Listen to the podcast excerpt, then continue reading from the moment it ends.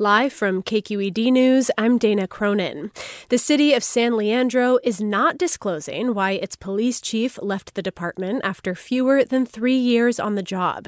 K Q E D's Annalise Finney has more on the departure announced last week. Abdul Pridgen was appointed San Leandro's police chief in twenty twenty-one. At the time, he was touted as a reformer who would bring more transparency to the department. And the city appeared to approve of his work. Last April, he was given a contract extension. Then, six months ago, he was placed on administrative leave. The city said he was under investigation for violating unspecified departmental policies. City officials have not made the results of that investigation public, and they claim law prevents them from doing so. Pridgen applied to be police chief in Oakland last year and was rejected by Oakland Mayor Sheng Tao. I'm Annalise Finney, K Q E D News. California neighborhoods at risk of environmental harm may be missing out on billions of dollars of aid.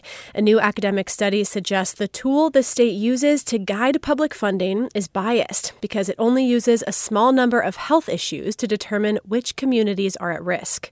Doctor Elizabeth Chin is one of the co-authors of the study, which published in the journal Nature Machine Intelligence.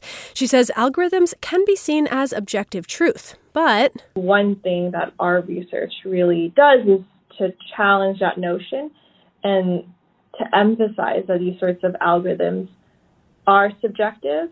Chin says work needs to be done to ensure these sorts of algorithms don't unintentionally encode bias into their outputs. I'm Dana Cronin, K Q E D News.